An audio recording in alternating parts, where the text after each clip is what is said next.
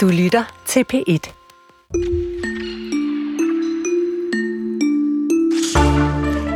Som teenage, som teenager var en af de utallige unge ude på landet, der mødte sin lokale sportshal for at spille alt fra badminton til volleyball, og for en ganske kort stund også håndbold.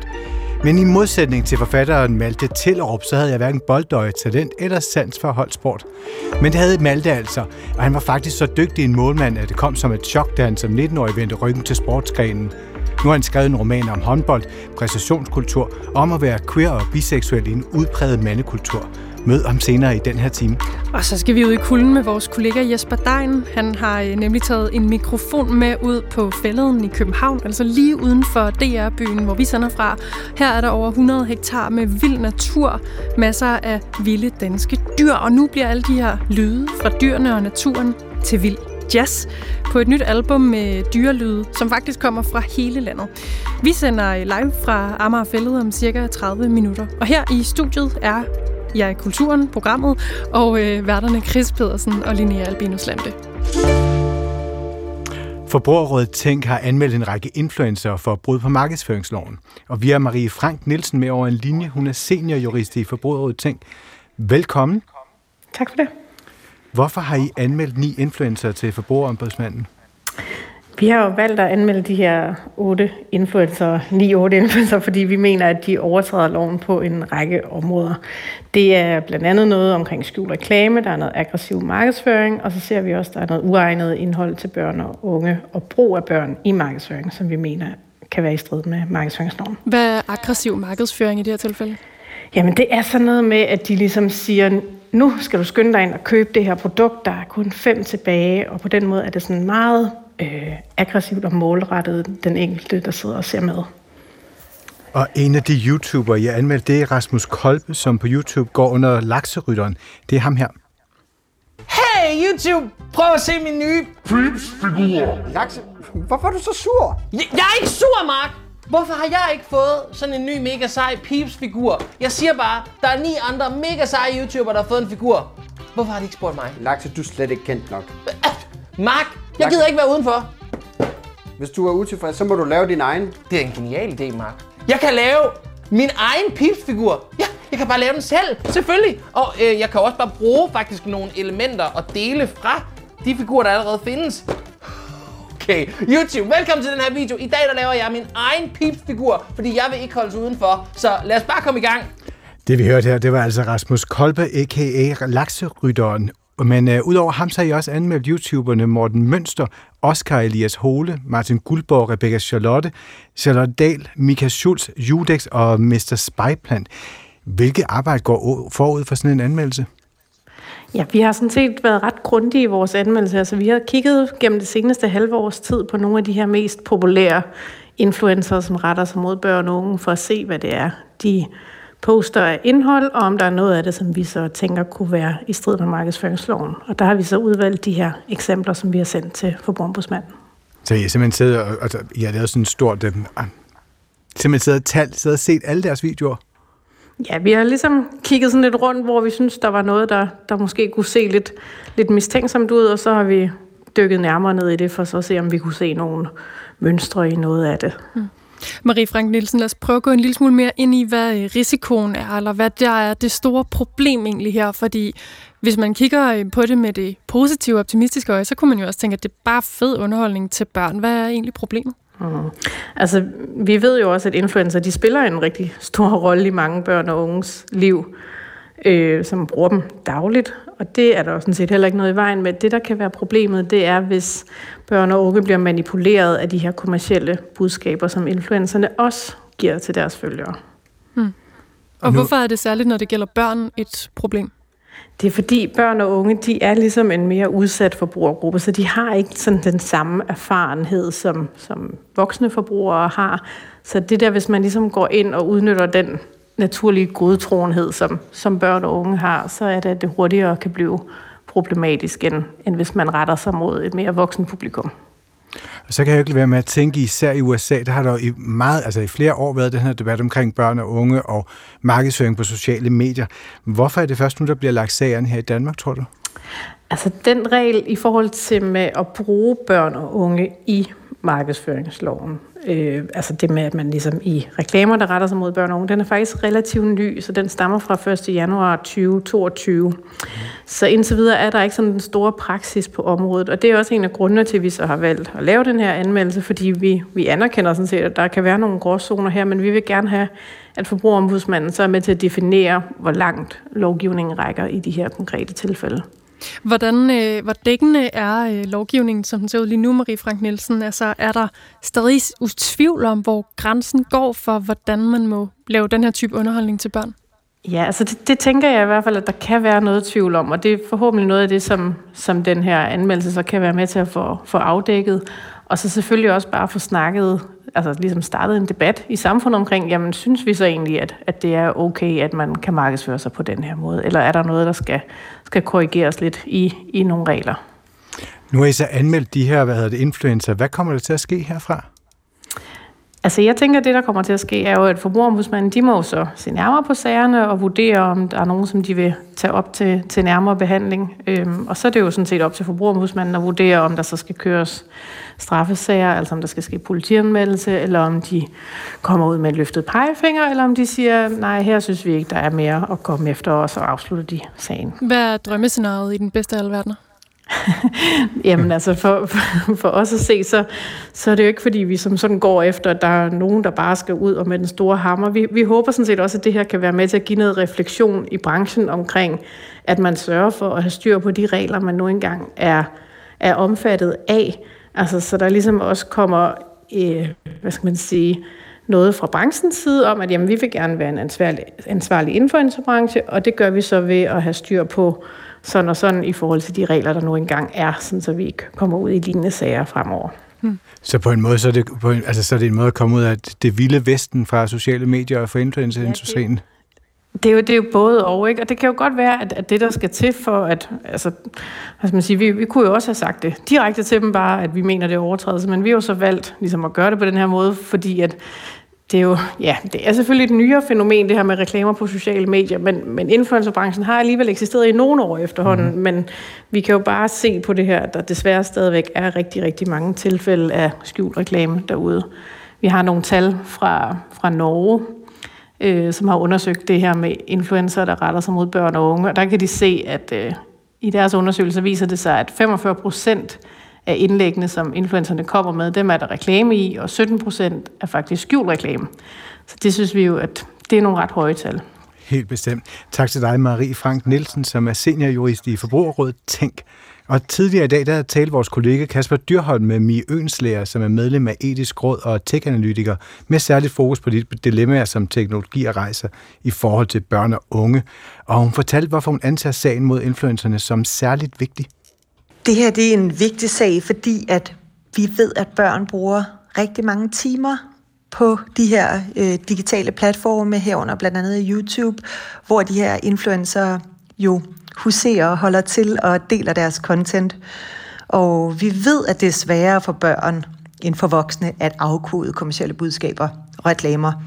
Og derfor er det vigtigt, at der er en eller anden form for oversight med det her. Og, øh, og det er faktisk noget, jeg har efterspurgt i flere år, så jeg synes, det er helt kanon, at, øh, at ting kommer på banen her. Eller forbrugerrådet kommer på banen og, øh, og ligesom begynder at kaste lys på det her område. I, i Berlinske, der udtaler du, øh, det digitale miljø og sociale medier bliver grundlæggende en kommercialisering af barndommen i en grad, vi ikke har set før i historien. H- hvad mener du præcist med det? Altså jeg tror, der er sådan to niveauer i det. Altså hvis vi starter med den konkrete sag her med de her influencer, det er jo reklamedelen af det, det er den kommercielle del af det, som Forbrugerrådet øh, også går ind og peger på primært. Og, og dels så ved vi det her med, at det er sværere for børn end for voksne at afkode kommersielle budskaber, men vi ved faktisk også, ifølge American Academy of Pediatrics, altså de amerikanske børnepædiater, at selv i de tilfælde, hvor måske børn i skolealderen godt kan genkende reklame, så er de ofte ikke i stand til at modstå dem.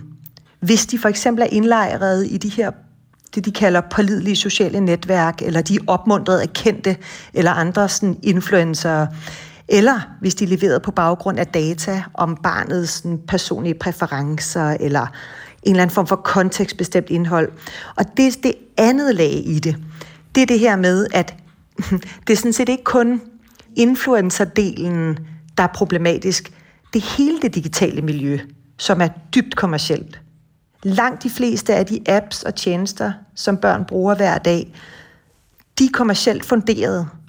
Vi ved det jo egentlig godt, årsagen til, at mange af de steder, vi besøger online, de er gratis. Jamen det er, at vi indgår som datapunkter. Børn som voksne indgår som datapunkter og bliver traded i det her system, det her bagvedliggende økosystem, hvor der er sådan nogle reklameagenter, altså adtech-agenter og en masse virksomheder, som taler sammen og deler de her data. Det vil sige, at vi betaler med vores data ind i sådan et kommersielt økosystem. Og når børn og unge er til stede så mange timer i de her platforme, så ender det med, at man befinder sig rigtig mange timer i faktisk et dybt kommersielt miljø, hvor der er en kommersiel logik, der hersker.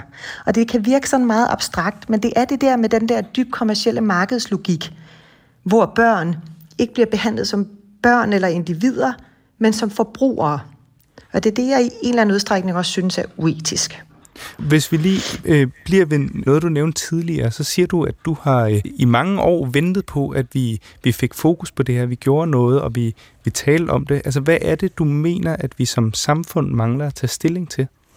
Ja, det, det, det er flere ting, men det jeg synes, sådan, jeg skal vil sige sådan institutionel plan, vi bliver nødt til at tage stilling til og kigge mere ind i, det er, hvad er det for nogle aktører, der sidder og profiterer på, at børn sidder og konsumerer det her indhold online, interagerer med det, swiper, kommenterer. Det, det, det er utrolig ugennemsigtigt. Det ved vi også, det er det samme inden for online gaming. Der er en masse aktører om bagved, som høster data ud, når børnene de færdes i de her online games. Men det er meget ugennemsigtigt. Hvem er det, der profiterer på hvad? Hvilke virksomheder er involveret under overfladen? Det kan være rigtig svært at få overblik over, men det bliver vi simpelthen nødt til. at også, som det også er kommet frem i den her sag med, hvornår synes vi noget er reklame, og hvornår synes vi ikke noget er reklame, og hvad, vi, hvad, hvad synes vi som samfund er okay i forhold til børn og unge? Du, du beskriver øh, internettet som et digitalt økosystem, hvor vi alle sammen mm. betaler med vores data. Et digitalt økosystem, det vokser jo også og får nye udgreninger hele tiden, så hvordan i alverden skal vi holde tjek på det her som samfund? Det er et rigtig godt spørgsmål, og jeg tror, der sidder sikkert også nogle myndigheder og hiver sig selv i håret. Men, men jeg tænker, at det i en eller anden udstrækning handler om at follow the money til at starte med. Hvem er det, der profiterer? Hvem er det, der profiterer stort? Og hvad er det, de profiterer på? Det, det, det er jo noget, man altid skal tage stilling til, tænker jeg, i et marked, øh, hvor der opererer øh, kommersielle aktører, som lever af at, øh, at sælge vareydelser. Vi man nødt til at få overblik over, hvem er det, der tjener penge på hvad, og særligt når det er noget, der kommer så tæt på vores personlige liv, og hvor øh, så mange børn benytter de her tjenester. Man kan jo se det som en form for digitale produkter, de her sociale medier og online games. Så hvordan, hvis vi skal regulere dem, så skal vi jo forstå forretningsmodellerne. Vi skal forstå, hvem er det, der sidder og hiver penge på hvad. Det handler om en form for oversight og risikovurdering også. Og nu siger du, øh, vi skal forstå, vi skal holde øje mm. med, vi skal follow the money. Hvem er mm. vi? Hvem skal gøre noget? Grundlæggende mener jeg jo, at det er, et, altså grundlæggende lige i den her sammenhæng, der mener jeg jo, det er et, et myndighedsspørgsmål, øh, fordi at det er myndighederne dybest set, der har et ansvar lige ind i det her. Men generelt vil jeg sige, at det er jo et samfundsansvar, når vi har med børn at gøre. Spørgsmål om at beskytte børn og unge og forsøge at holde dem sikre og forsøge at frede barndommen i en eller anden udstrækning. Det er jo noget, jeg synes er et, faktisk et del samfundsansvar. Hvad med øh, de her store tech-virksomheder? Har de ikke også et ansvar? For mig at se ligger der et kæmpe ansvar på de her tech-virksomheder, som, øh, som jo ligger platform til alt det her content og al den her dataindsamling og den her algoritmiske kuratering. Der ligger et massivt ansvar hos dem. Og pointen er lidt, at der ligger når jeg sådan til samfundsansvar, så er det jo både, hvad skal man sige, de voksne, der er i, den, det, øh, i det nære hos barnet, men det vil sige forældre og andre. Problemet er bare, at det, kan, det er bare ikke der, ansvaret alene kan placeres. Og det kan heller ikke individualiseres, så det bliver barnets ansvar. Så det er altså de her tech-virksomheder, men også alle de andre aktører, der sidder og profiterer på børn. i det her digitale økosystem, der har alle simpelthen et ansvar for mig at se. Og, og det fortalte altså Mie Ønslærer, som er medlem af Etisk Råd og tech-analytiker med særligt fokus på dilemmaer, som teknologi rejser i forhold til børn og unge. Og det sagde hun, da hun talte med Kasper Dyrholm.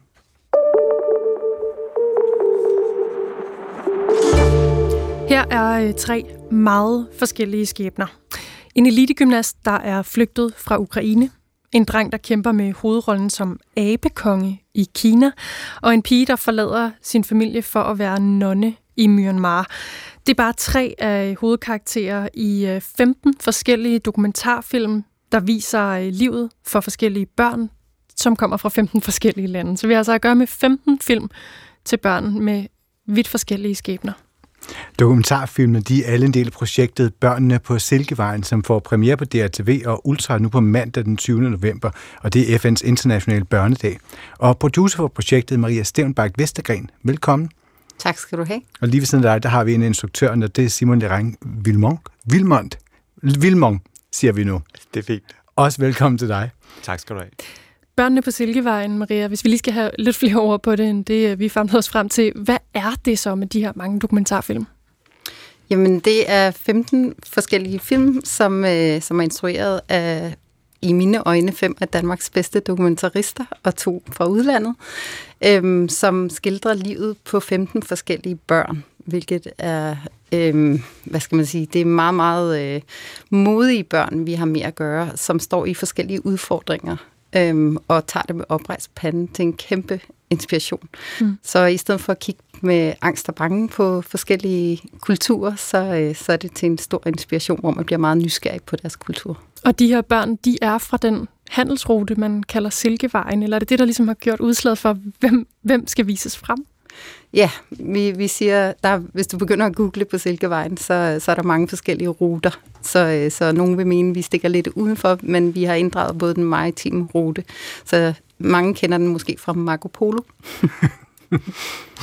og du har været i gang i, i næsten 10 år med det her projekt. Hvordan føles det at være kommet i mål med det? Jamen, det er kæmpestort. Det er både rørende og stort, da vi, øh, vi har mistet øh, seriens ophavsmand Jens Pedersen ja. undervejs til cancer. Så, øhm, så det bliver kæmpe rørende at stå her til premiere. Mm. Ja, han, var, øh, han gik bort døde sidste år, øh, men har som du selv lige sagde, også været en del af det hele vejen. Hvorfor blev det projekt søsat i første omgang, det her?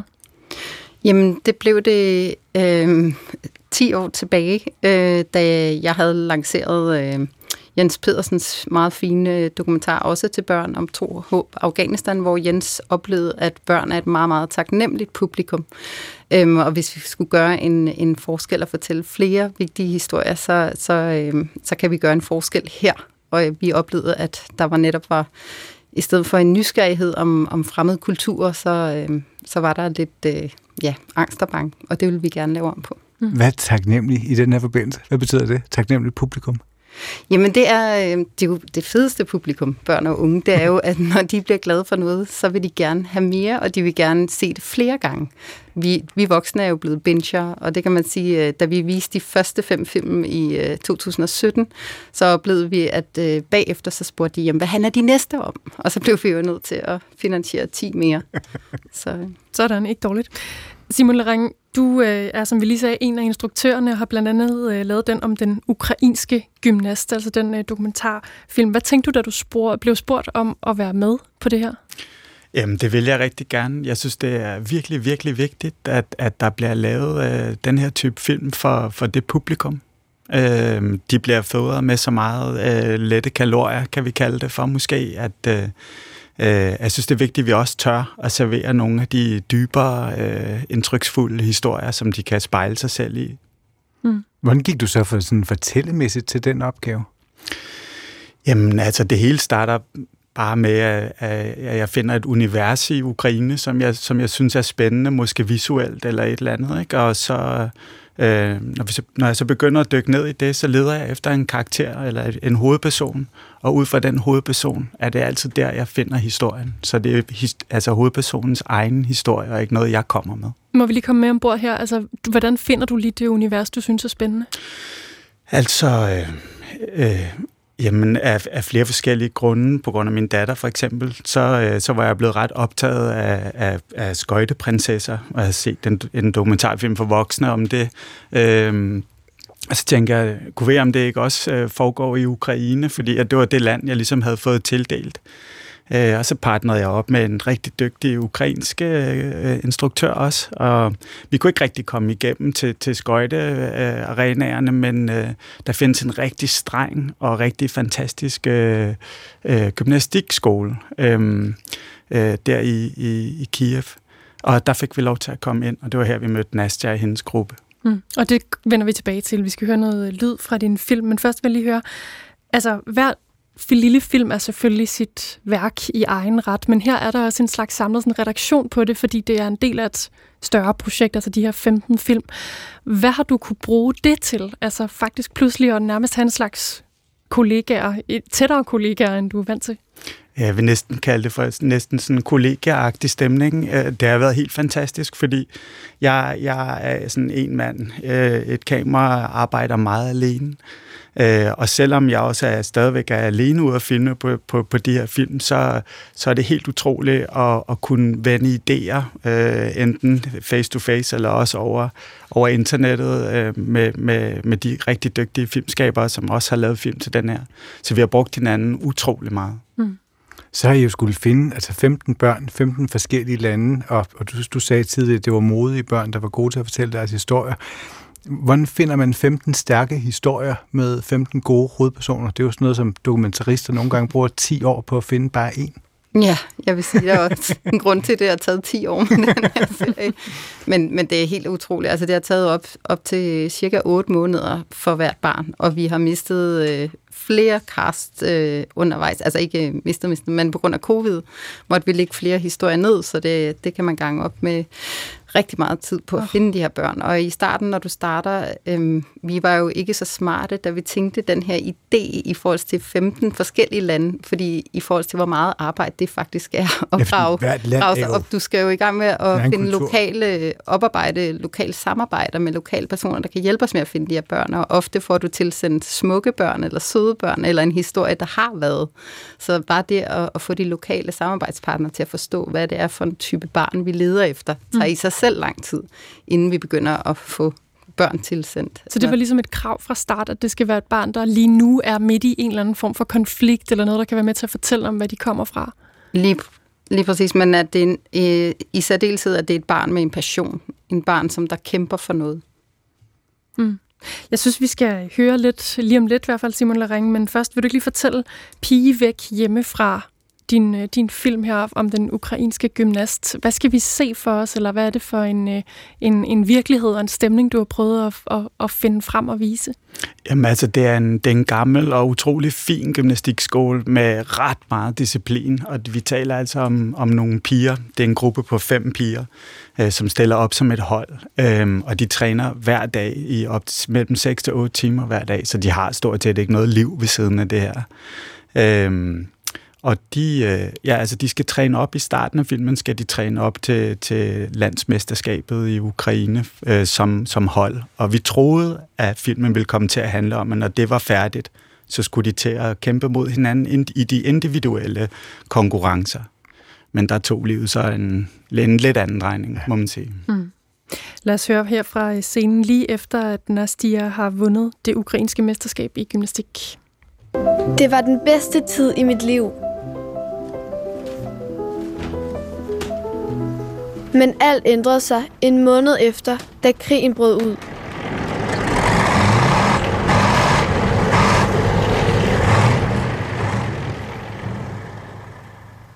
Min mor vækkede mig klokken 5 om morgenen.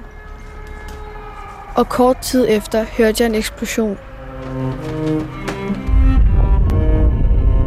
Vi skyndte os at pakke bilen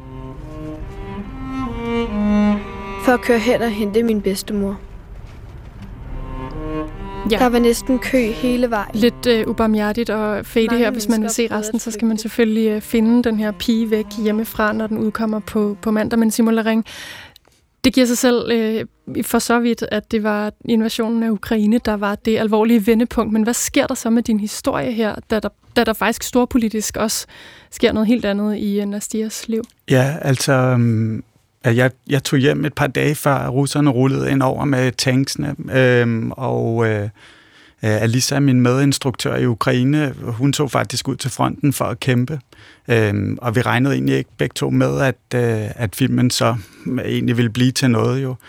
Øhm, så mødtes vi, altså vi holdt kontakten igennem hele året, og så mødtes vi cirka et år senere øh, og, og fik os et glas vin sammen. Og så tænkte vi, at det kunne være sjovt ligesom at, at prøve at følge lidt op på historien for at se, hvad var der egentlig sket med vores øh, hovedperson. Og fik så at vide af, af, af Nastias mor Olga, at de havde sendt hende helt alene til, øh, til Tyskland. Og så var det jo der, hvor vi tænkte, det er næsten en endnu, altså en endnu vigtigere og mere fantastisk historie. Mm. Øhm, så den kunne vi, besluttede vi os for, at den ville vi faktisk gerne fortælle, hvis det kunne lade sig gøre, og det kunne det heldigvis. Men så sidder der så et, et barn alene i, i Tyskland, og, og du har jo lavet flere dokumentarfilm. Du lavede også en børnehjem i Ukraine, hvor der var børn, men som jeg husker det, var det en voksen hovedrolleindhaver, ikke? Men også fulgte nogle af de voksne. Ja, der var, der var nogle uh, caretakers til ja. de her børnehjemsbørn. Men hvordan griber man det an i forhold til sådan, altså så alvorlig en handling, så alvorlig en skæbne, og det er et barn. Hvordan, hvad for nogle tanker gør man sig etisk omkring det? Jamen heldigvis, så når jeg siger helt alene, så er det ikke helt alene. Nej, hun havde sin helt fantastiske bedstemor med sig, øh, og hun var virkelig en, en dejlig øh, kvinde. Øh, men du har ret i, at, at man skal, eller jeg skal, og Alisa, min ukrainske medinstruktør, altså vi skal jo gå forsigtigt frem. Øh, men, men Øh, hvis man gør det med takt, så tror jeg også, det, det altså vi kunne i hvert fald mærke på Nastia, at det var rigtig rart faktisk at have nogen at snakke med, øh, fordi der var ikke særlig mange, der spurgte ind til hendes følelsesliv egentlig. Mm. Og også det, at vi havde mødtes sidst i Ukraine, det var på en eller anden måde en bro, og det, det tror jeg skabte sådan et helt særligt rum øh, mellem Fordi I havde tre. set, hvor hun kom fra? Ja, for hun kendte os den, fra den gang og fra den historie. Vi var jo meget åbne om, hvad vi egentlig tænker, filmen skal handle om, altså med vores hovedperson. Øhm, så så øh, vi havde alt det at snakke om os og, og tænke tilbage på de gode tider der. Hmm.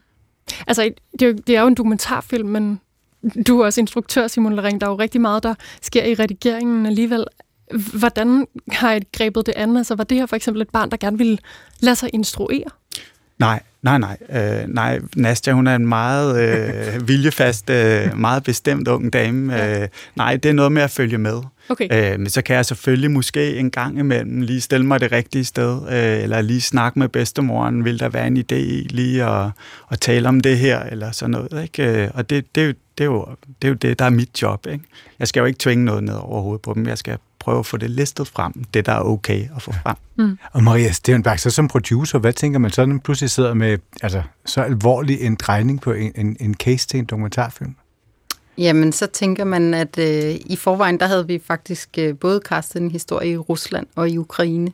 Oh. Og vi havde haft mange lagt ned på grund af covid i forvejen, og så måtte vi så lægge ukrainske og Rusland ned. Men, øh, men vi spurgte forsigtigt ind og fulgte undervejs, og så gjorde vi os en masse etiske overvejelser øh, og, og samlede op netop da også da vores ukrainske instruktør øh, var tilbage igen. Hun skulle også lige mentalt være klar til at, at, at have lyst til at fortælle igen. Mm. Øhm, og så vil jeg sige, at vi sluttede faktisk filmen, vi lukkede den, hvor at øh, i Tyskland, øhm, fordi vi synes ikke, man kunne bringe pigen tilbage i krigen.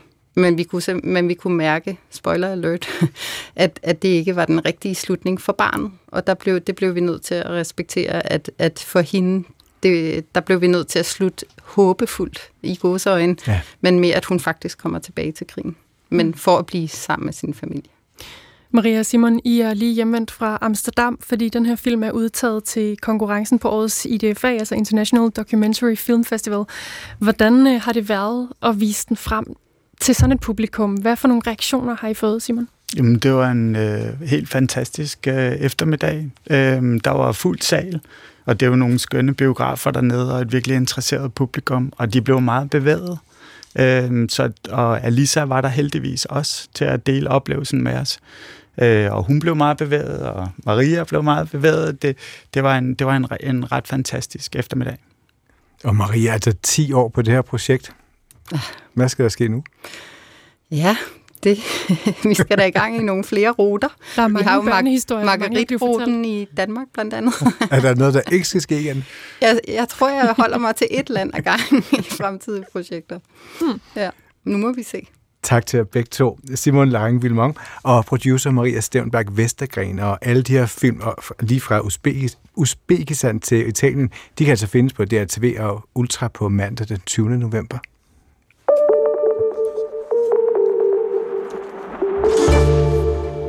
Nu bliver det vildt, men måske ikke lige frem i øh, den betydning, man umiddelbart forestiller sig, når man hører ordet vildt. De næste minutter skal det nemlig handle om en ny musikudgivelse fra pianist, bassonist og komponist Peter Rosendal. Og den øh, musikudgivelse her, den kommer, udkommer på fredag og har fået navnet Vejviser. Det er sådan en slags biodivers soundtrack-ting. En blanding af naturlyde og instrumenter, og heldigvis har vi øh, Jesper Dein i marken, der kan hjælpe med at opklare nærmere om, hvad det handler om, sammen med Peter Rosendal ude i den vilde natur, men øh, tæt på øh, DR-byen. Ja, altså så vildt som, som det nu kan blive. Vi står på Amagerfællet. Øhm, for dem, der ikke kender Amagerfællet, så taler vi altså over 300 hektar natur tæt på København, hvor man er, hvis man er en rigtig heldig kanut, så kan man opleve både en hare, et lille rådyr, en fasan og rovfugle, og så kan man også være heldig at møde øh, jazzpianister, der løber rundt i den frie natur her. Øh, Peter Rosendal, hej Peter. Hej, hej. Jamen, nu står vi jo her, fordi lydene betyder noget for dig. Ja. Det er efterår, og det er vindstille. Ja. Hvad kan vi høre i dag, ud over en øh, maskine, der arbejder? Altså lige nu kan jeg ikke høre andet end maskinerne. Øh, man, kan lige, man fornemmer jo ligesom, at vi står midt i byen, og, og, vi, og vi har alle lyde af maskiner rundt om os. Øh, Men fu, Hov. der var noget. det var en solsort. Der var en solsort. Vi skal tale meget mere om fugle, fordi om to dage øh, udkommer albumet Vejviser, ni sange fra forskellige stykker natur i Danmark. Øhm, og før vi kaster os ud i det, vi skal selvfølgelig også høre, hvordan lyder det så? Øhm, hvordan kom du på ideen det her med, at vi skal have de her fragmenter af natur og musik Danmark? Altså, øh, jeg startede med at optage lyden af øh, forskellige øh, områder i Danmark. Øh, og så besluttede jeg mig for, at hvert område skulle blive til et stykke musik. Så jeg fandt ligesom en grundtone eller en eller anden øh, ting, jeg kunne trække et stykke menneskemusik ud af øh, i hvert enkelt område. Så det har ligesom været øh, konceptet. Og det der med at vælge, hvor du så tog hen, hvad, hvad, er det sådan almindelige personlige øh, tilknytninger, eller hvordan? Altså nogle steder øh, var jeg ret sikker på, at jeg ville have som for eksempel øh, kongeegen, som jo er Nordeuropas ældste træ. Så jeg tænkte, der må være meget liv, der må være meget lyd omkring det her træ.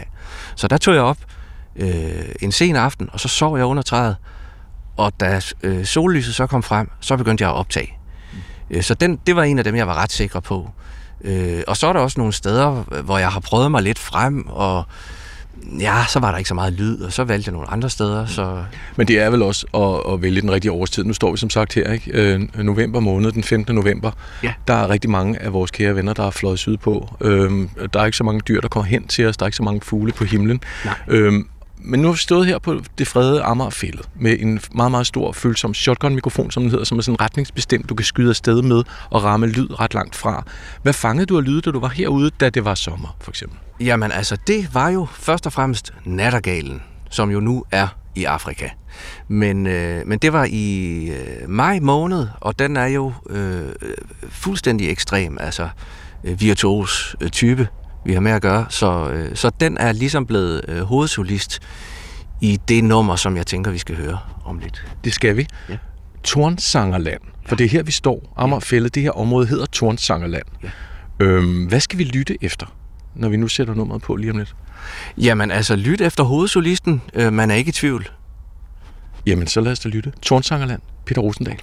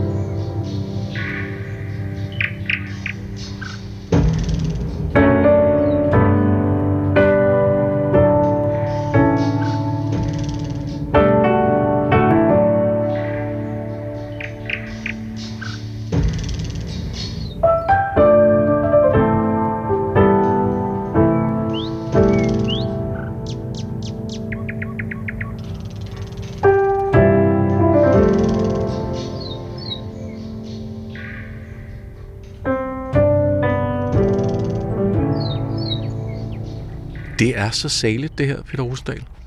Altså for en mand som mig, som har haft øh, nogle vilde dage, så er det jo...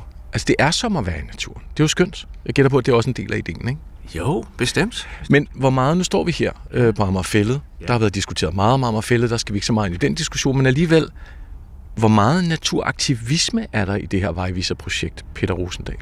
Jamen altså, øh, bestemt en del. Altså jeg vil jo gerne øh, simpelthen lade de her områder komme til ord. Det, er- det, er, for, det er den vigtigste del af projektet, at, øh, at naturen selv får lov at, at komme i radioen, for eksempel. Mm. Så vi måske kan hæve værdien lidt. Den natur, der måske forsvinder og bliver spist. Det er nemlig det. Af bygninger og så videre. Og du har vandret, øh, som du fortalte, altså du har vandret rundt kilometer, hundredvis af kilometer, blandt andet i Silkeborg, øh, hvor nummeret Almindsø stammer fra. Hvordan har du arbejdet? Altså bearbejdet, nu hørte vi Nattergalen før, du har gået rundt, du har optaget en masse timevis af optagelser. Ja. Prøv lige at skitsere, hvordan har du, hvad har du gjort med de optagelser? Jamen altså, jeg har jo mine øh, to klaverer i øh, øh, venstre hånd. Har jeg en gammel Horninger Møller, 100 år gammel. I højre hånd har jeg en Steinway, som er cirka 80 år gammel. Og de to instrumenter lader jeg ligesom skure op af hinanden, altså lydende. Øh, de stemmer ikke sådan helt sammen, så det har sådan en... Der sker et eller andet, når de ligesom rammer hinanden, de to der. Og det synes jeg er ret spændende. Så det er ligesom grundtingen i musikken, det er de her to klaverer. Og improviserer du dig så frem, mens du tænker og lytter på Nattergalen og naturlyden, eller hvordan? Ja, jeg improviserer rigtig meget. Altså det er ligesom... Øh, det er faktisk den måde, jeg skriver musik på. Okay. Ja. Og på Almindsø, som vi altså taler om øh, nu, øh, der har du haft øh, fint besøg. Legende, kan man vel roligt kalde ham. Palle Mikkelborg, øh, trompetist. Hvordan reagerede han på et opkald fra dig om? Kunne du tænke dig at være med på det her? Jamen altså, han sagde jo ja, så, så det var jeg jo øh, øh vanvittigt begejstret for, øh, ved det, at han jo måske er det største jazznavn, vi har nu levende. Øh, og en legende, altså som han kan spille en tone, så kan man høre det ham. Man er ikke i tvivl. Og der, du sidder jo der med Horning og Møller og Steinway, improviserer dig ud af. Hvordan griber han sådan en opgave an? Jamen altså lidt på samme måde, og han, han lavede lidt en genistreg, synes jeg, fordi han fik den idé, at øh, vi skulle lave noget plads ude foran, inden tracket starter. Så han faktisk starter nummeret. Han begynder at improvisere, og så dukker tracket op nede under ham. Mm. Øh, og, og det er det første, han spiller, da han kommer ind øh, i mit rum der, så øh, ja, det kunne jo ikke være bedre. Et one take. Jamen lad os lytte på Almindsø. Palle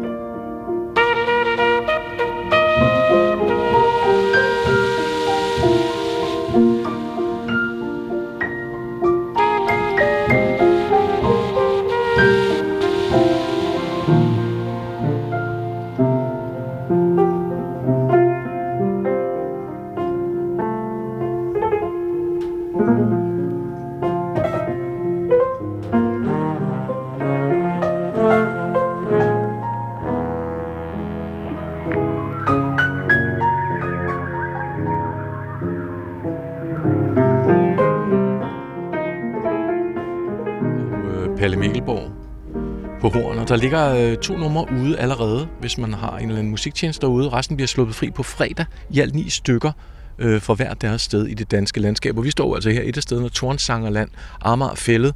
Der er ikke så meget lyd, Peter. Det er lige meget, vi har din musik. Øh, den her naturfløjt, kan man kalde det. Er den slut, eller fortsætter du din vandring?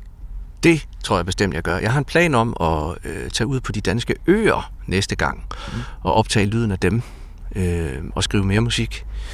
Og så er det jo også sådan, at på nogle af de danske øer, der findes jo øh, noget levende øh, folkemusiktradition, så måske kunne man have det med, men øh, det er en idé, jeg udvikler på, så, så det kan gå i mange retninger. Jeg siger Sønderho Fanø, der har du i hvert fald garanteret folkemusik. Lige præcis. Det er jo nemlig noget af, af det største, vi har inden for dansk folkemusik, så det vil op. Nu hørte vi uh, lige Mikkelborg improvisere, ja. og du improviserer. Hvordan optræder man med musik og projekter som det her, når det hele er improviseret? Hvad gør man så? Jamen, der er jo, der er jo nogle, nogle små melodier, ikke, som, som vi ligesom kan hægte det hele op på, men ellers så skal vi jo blive ved med at improvisere. Vi skal jo blive ved med at lade, og, og trække musikken i alle mulige retninger, så det stopper jo ikke bare fordi, at øh, det er indspillet på en plade. Øh, ja. Du har rigtig mange gode legekammerater med på den her plade. Også en ung musiker, saxofonist Cecilie Strange, der spiller øh, sammen med Klokkefrør. Ja. Hvordan hænger den kombination sammen? Jamen altså, jeg, jeg synes, hendes klang, den, øh, altså, jeg spiller jo med Cecilie Strange i hendes band, øh, og kender hende rigtig godt, og er meget begejstret, fordi hun repræsenterer ligesom en, en ny øh, lyd i, i dansk musik. Øh, så, så hende vil jeg jo selvfølgelig gerne have med. Øh, og så, så har hun den der øh, meget fine klang, som, som går rigtig godt med med frøer. Med, med frøer, ja. altså man kan nærmest ikke høre, hvornår det er hende, der spiller, og hvornår det er frøerne. Det, det, det synes jeg er blevet meget vellykket.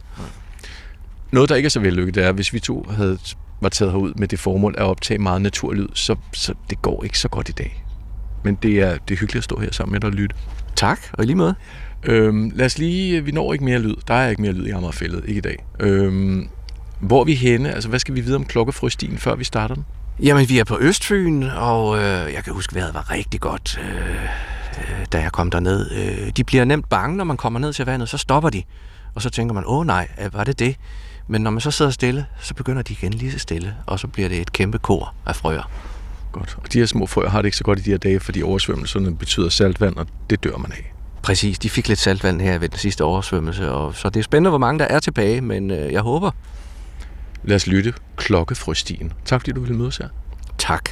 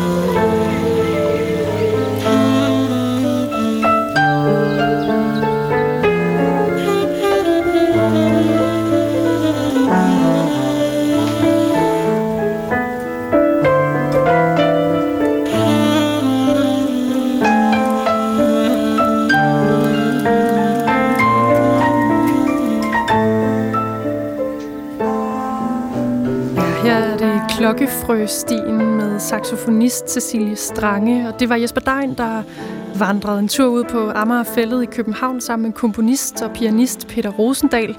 Og det er altså på fredag, at øh, hans nye projekt, hans album Vejviser, udkommer. Hvis man øh, vil høre lidt på forhånd og varme op, så øh, ligger der allerede to numre ude, man kan suge ind og finde. Øh, Peters Garden og Almin Sø. Ja, så fra klokkefrøer til et rum, hvor der altså ikke er særlig mange dyr ud over mennesker. Hvis man er vokset op ude på landet, så kender man det rum, som på mange måder udgjorde en meget stor, stor del af rammerne for forfatteren Malte Tellerups ungdom. Det er et stort rum med meget højt til loftet. Der er ofte kold belysning. Lysstofrør, som jeg husker det. Gule trægulve med farvede striber. I hver sin ende, der stod der et mål. Særligt på søndagen, der var der tryk på lydtapetet, når håndboldkampene de bankede sted. Man kan lige høre det for sig, den der sådan lyd af sådan nogle sportssko, der glider mod gulvet, ikke? Jo, men også lyden af sådan en meget, meget hård håndbold, lige banker ja. lige i en skulder eller i en tryk. Lige ind i knoppen. Malte Tellerup, han var en meget stor sportstalent, indtil han som 19-årig lagde håndbolden i en boldkasten og slukkede for lyset i den her sportshal. Men håndbolden, den blev ved med at spøge, og nu har han skrevet den autobiografiske roman Mestrene om sporthaller, præstationskultur, maskulinitet i håndbolden og om at være biseksuel og queer i samme. Velkommen til dig, Malte Tellerup. Mange tak. Lad os lige få øh, allerførst miljøet på plads. Du har sagt ja til faktisk at indlede med at læse lidt højt. Ja. Så, så lad os kaste os øh, lige ind i værket. Jamen, jeg prøver så bare at tilføje lidt til den rigtig gode beskrivelse af håndboldhallen. Fra side 38 har vi aftalt her. Det hedder, Hallen er vores. Bag dørene åbner hallens verden sig med lydene af vinende gummisåler. Bolde, der slås mod gulvet en træners råb, jubel og hvad ved jeg, med den særlige lugt af hal, der må være en blanding af sved, gammel træ og hengemthed. Alt dette foregår bag hallens døre. I hallen, der holder alt andet ude. Og med tiden bliver hallen noget af det mest konstante i min barndom. Vi flytter igen og igen, eller lad mig være præcis. Far flytter tre gange, fra jeg er 6 til jeg er 18, og mor flytter tre gange. Jeg skifter skole tre gange. Men gennem alle flytningerne bliver vi ved med at komme i hallen. Sådan. Tusind tak for det, Malte Tellerup, altså fra, øh, fra din nye roman her. Hvad er det for et øh, foreningsliv og miljø, der udspiller sig i de her øh, særligt lugtende haller? Jamen, øh, det er jo et, øh, jeg har jo skrevet en roman, der ligesom autofiktionelt går tilbage i slut 90'erne og 0'erne og prøver at ramme det der sådan meget vibrerende store liv, der kan være inde i, i forskellige håndboldhaller, hvor børn og voksne øh, veksler mellem at være på banen, være ved siden af banen i kafeteriet og i omklædningsrummet, og jeg oplever det selv som sådan et, et, et rum, der er fuld af ret kaotisk og vild energi, men også et sted, hvor jeg stadig, når jeg åbner dørene til en hal, ligesom føler mig tryg og hjemme. Så jeg har sådan en, en ret stor kærlighed til hallen og halkulturen, som, som også er en, en, en, en gennemgående energi i, hvorfor jeg har skrevet den her bog. Mm. Øhm. Hvad skal der til, for at man føler sig hjemme i sådan en sportshal? det er et godt spørgsmål, altså, for jeg tror ikke for mange, og det var nok også for mig, da jeg var, var lille, at der er det et lidt intimiderende rum, fordi der er så meget energi, når man træder ind i det, så det er jo noget med at være der meget, og så er der jo den øh, fordel ved at komme ind i sådan et fællesskab, som udspiller sig i en hal, at øh, man kommer ind på banen, og så skal man ligesom prøve lave en sport, være i, i gang med sin krop, og så glemmer man jo også lidt nogle af de der større ting udenom det, så det er helt klart en del af at gøre det hjemligt, det er at få lov til at træne, spille og være på banen. Mm. Da jeg spillede sport, dyrkede sport, ikke spillede sport, det er dyrkede sport. Min familie, de var altså ikke en stærlig stor del af det, men jeg kan godt huske om søndagen, at de andres forældre, de sad deroppe ved kanterne. Hvordan, altså, hvordan var din forældre, din sådan, families indgang til, til håndbolden? Jamen altså, i, på mange måder er min familie en håndboldfamilie. Mine forældre mødte hinanden i en håndboldklub, og jeg har selv både spillet og trænet og været frivillig i håndboldklubber, og øh, hele min opvækst har de været der rigtig meget. Øh, på hver sin side af banen, is- især i starten, hvor min far var træner, og min mor var med på sidelinjen. Øh, så jeg har haft sådan en meget sådan familie fornemmelse af, at øh, vi mødtes i hallen, vi var sammen i hallen, og sammen med de andre familier var det noget, vi ligesom indgik i en eller anden form for stor familie omkring. Hmm. ja. Mm. Apropos Forenings Danmark. Ja. Hvad, øh, du undersøger også hele det her præstationssamfund, præstationskulturen, som også påvirker håndbold Danmark. Hvad er der sket med det i din optik, siden du selv var en del af håndboldlivet og håndboldmiljøet? Ja, altså der er det jo sådan, min, min bog prøver sådan at være lidt samtidshistorisk i den forstand, at jeg prøver at bruge mine egne oplevelser fra at, fra at være det der hjemlige, meget familie, forenings Danmark rum til at begynde at opdage, okay, jeg har både en stærk vinderenergi indeni, og jeg er faktisk ret god til det spil, vi spiller her, så der kommer sådan en, en stor kraft omkring at udvikle et talent, som også er noget af det, der lidt brænder sammen, da jeg ligesom nærmer mig den reelle karriere. øhm, og der, for, for at forstå det, har jeg både skrevet om mig selv, men så har jeg også prøvet at informere det med nogle strømninger i, i, i tiden der, hvor at uh, slut 90'erne var præget rigtig meget af, at man, man lærte mere om talentudvikling, man professionaliserede mere, man dyrkede talentmiljøer, og gjorde det på nogle bestemte måder, som man i dag måske kigger tilbage på nogle af mekanismerne og prøver at korrigere dem. Mm. Så der er ligesom et større tidsbillede, hvor hvis man skærer det sådan lidt groft over, den tidlige amatøridræt og den kreative, sådan lidt lejende fællesskab over mod en begyndende sådan, øh, præstationskultur, som dyrker meget det individuelle og begynder også at dyrke talentudvikling tidligere, og så hen imod en, nogle positioner i dag, som ligesom taler for at få forenet de to bedre og få de bløde værdier mere med ind, også i talentudviklingen. Og sørge for, at lejen bliver ved med at være en stor faktor også for de bedste, og få, få det der rummelige fællesskab også til ligesom at blive ved med at være dynamisk omkring øh, dem, der er rigtig dygtige. Mm. Og det synes jeg har været en rigtig spændende også til at informere min egen oplevelse, fordi jeg, jeg har jo også lidt skrevet om at, at være en form for afhopper fra, fra, fra håndboldfamilien, og nogle sover, som har lagt sig ind over glæden ved sporten og ved miljøet, og nogle smertepunkter, som jeg så har kunne kunne finde, finde nogle svar på, eller nogle, nogle retninger ud i det større sådan, samfundsbillede. Ja, nu tænker jeg på smertepunkter. Et af dem er der, hele der queerness, biseksualiteten, der ligger i det. Hvad, er det, hvad, hvad gør den i forhold til, til den her sådan maskulinitet, maskulinitetskultur, du ellers sådan er en del af i håndbolden? Ja, men altså, jeg har jo, jeg har jo tænkt en del over, det er sådan stadig lidt svært, hvordan man præcis var på det. Bogen ø- øver sig jo på det, men, men der er helt klart noget med, at jeg, jeg oplever det sådan, at man havde, jeg havde et meget sådan flot og på nogle måde rummeligt maskulint fællesskab, hvor vi var meget drengene sammen, og så nogle voksne mænd især, hvor man kunne dele mange følelser, som ellers ikke blev delt så meget mellem hinanden. For eksempel ret tidligt står og græder ved hinandens skuldre og er sådan meget følelsesladet, både i storhed og i fald. Men, øh, men der er også nogle meget sådan, hvad skal vi kalde det, kodede måder at være mand og kvinde på, at begære hinanden, som jeg ikke er særlig god til at navigere i, og i starten bare slår mig selv i hovedet med, og jeg sådan ligesom har lært efterfølgende, men det var nok også, fordi jeg ikke kodede mig selv så, så kasseagtigt, så jeg har haft nogle oplevelser af at krydse ud over normerne, og, øh, og det, har, det har jo klart præget, at det har også havde med, med årene sværere og sværere at være, være der med hele mig, eller hvad man skal sige, mm. i sportsmiljøet. Fordi en del af min seksualitet ligesom blev et mørke, øh, og så blev det sådan en form for splittelse imellem de, øh, det fede ved at være med blandt de bedste, og så det svære ved at føle sig øh, udenfor. Og du vendte jo faktisk også miljøet ryggen mere eller mindre, eller droppede i hvert fald at bruge øh, al din tid på håndbold, da du var sidst i teenage-tiden. Ja. Hvorfor konkret? Hvad skete der der? øhm, jamen altså på det tidspunkt, der besluttede jeg mig bare for, at det var slut. Så, så den energi har jeg også prøvet at skrive frem. Ikke? Jeg var, når man er 19, kan man også tage nogle meget kategoriske beslutninger om, hvad der er rigtigt og forkert i hendes liv. Så jeg var meget sådan, nu er det bare slut. Jeg, jeg starter forfra, nyt liv, forfatter. Det bliver fedt. Blev fedt. Men jeg har også ligesom skrevet bogen blandt andet, fordi at sådan, sådan, den kassetænkning giver jo heller ikke helt mening. Og ligesom på en eller anden måde springer lidt ud som håndbolddreng med den her bog, og, og rummer den del af mig selv, som har fyldt enormt meget, den glæde, jeg har haft ved sporten, og mærker sådan, at jeg elsker håndbold. Det gør jeg stadigvæk. Jeg bliver glad af at se sporten, jeg bliver glad af at prøve at spille sporten, og så har der lagt sådan en hel masse kompleksiteter ind over det. Øhm, men sådan, hvis man skal gå hvis jeg skal prøve at historisere mig selv, jamen så var jeg, da jeg, da jeg sagde farvel til det, så var det bare uden at ryste på hånden og sagde, så er hallen lukket, jeg er ligeglad med den. Mm. Lyset slukket, som ja. det sagde. Ja. Jeg kom til at tænke på det, at jeg læste et Susanne Brygger citat, hvor hun siger på et tidspunkt i forfatterskab, at det er aldrig for sent at få en god barndom, fordi man kan altid vende tilbage til den og se den på en anden måde. Altså, hvad for et projekt har det været at, at vende tilbage med, med den her roman? som jo er autofiktiv. Hvad har du fået ud af det?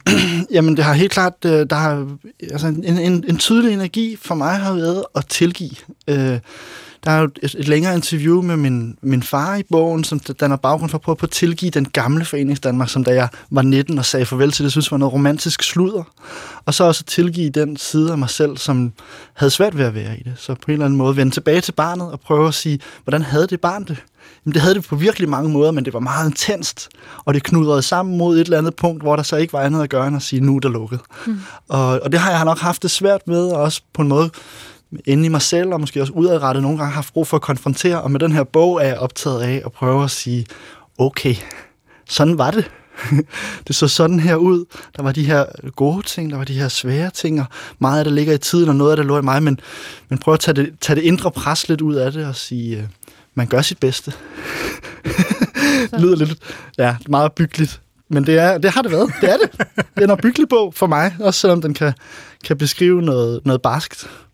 Tusind tak for, at øh, du kom, Malle Tilrup. Øh, som altså har skrevet romanen Mestrene. Den udkommer på fredag hos øh, forlaget Lindhardt og Ringhof, og den har en sindssygt flot forside. Vi kan lige ja. nå, altså der er mange farver, det er Franziska Clausen. Åbenbart et meget, meget lille maleri, hun har lavet. Det var nærmest på størrelse med et postkort, sagde du, Malte. Ja, det har jeg glædet mig over at finde ud af. Yes. Skønt. Den kan man holde øje med. Mestrene Malte Tellerup, den udkommer altså på fredag. Tillykke med den. Tak. Kulturen er øh, tilbage om tre minutter nu. Får I lige et øh, skud nyheder, og så er der mere kulturnyt på den anden side.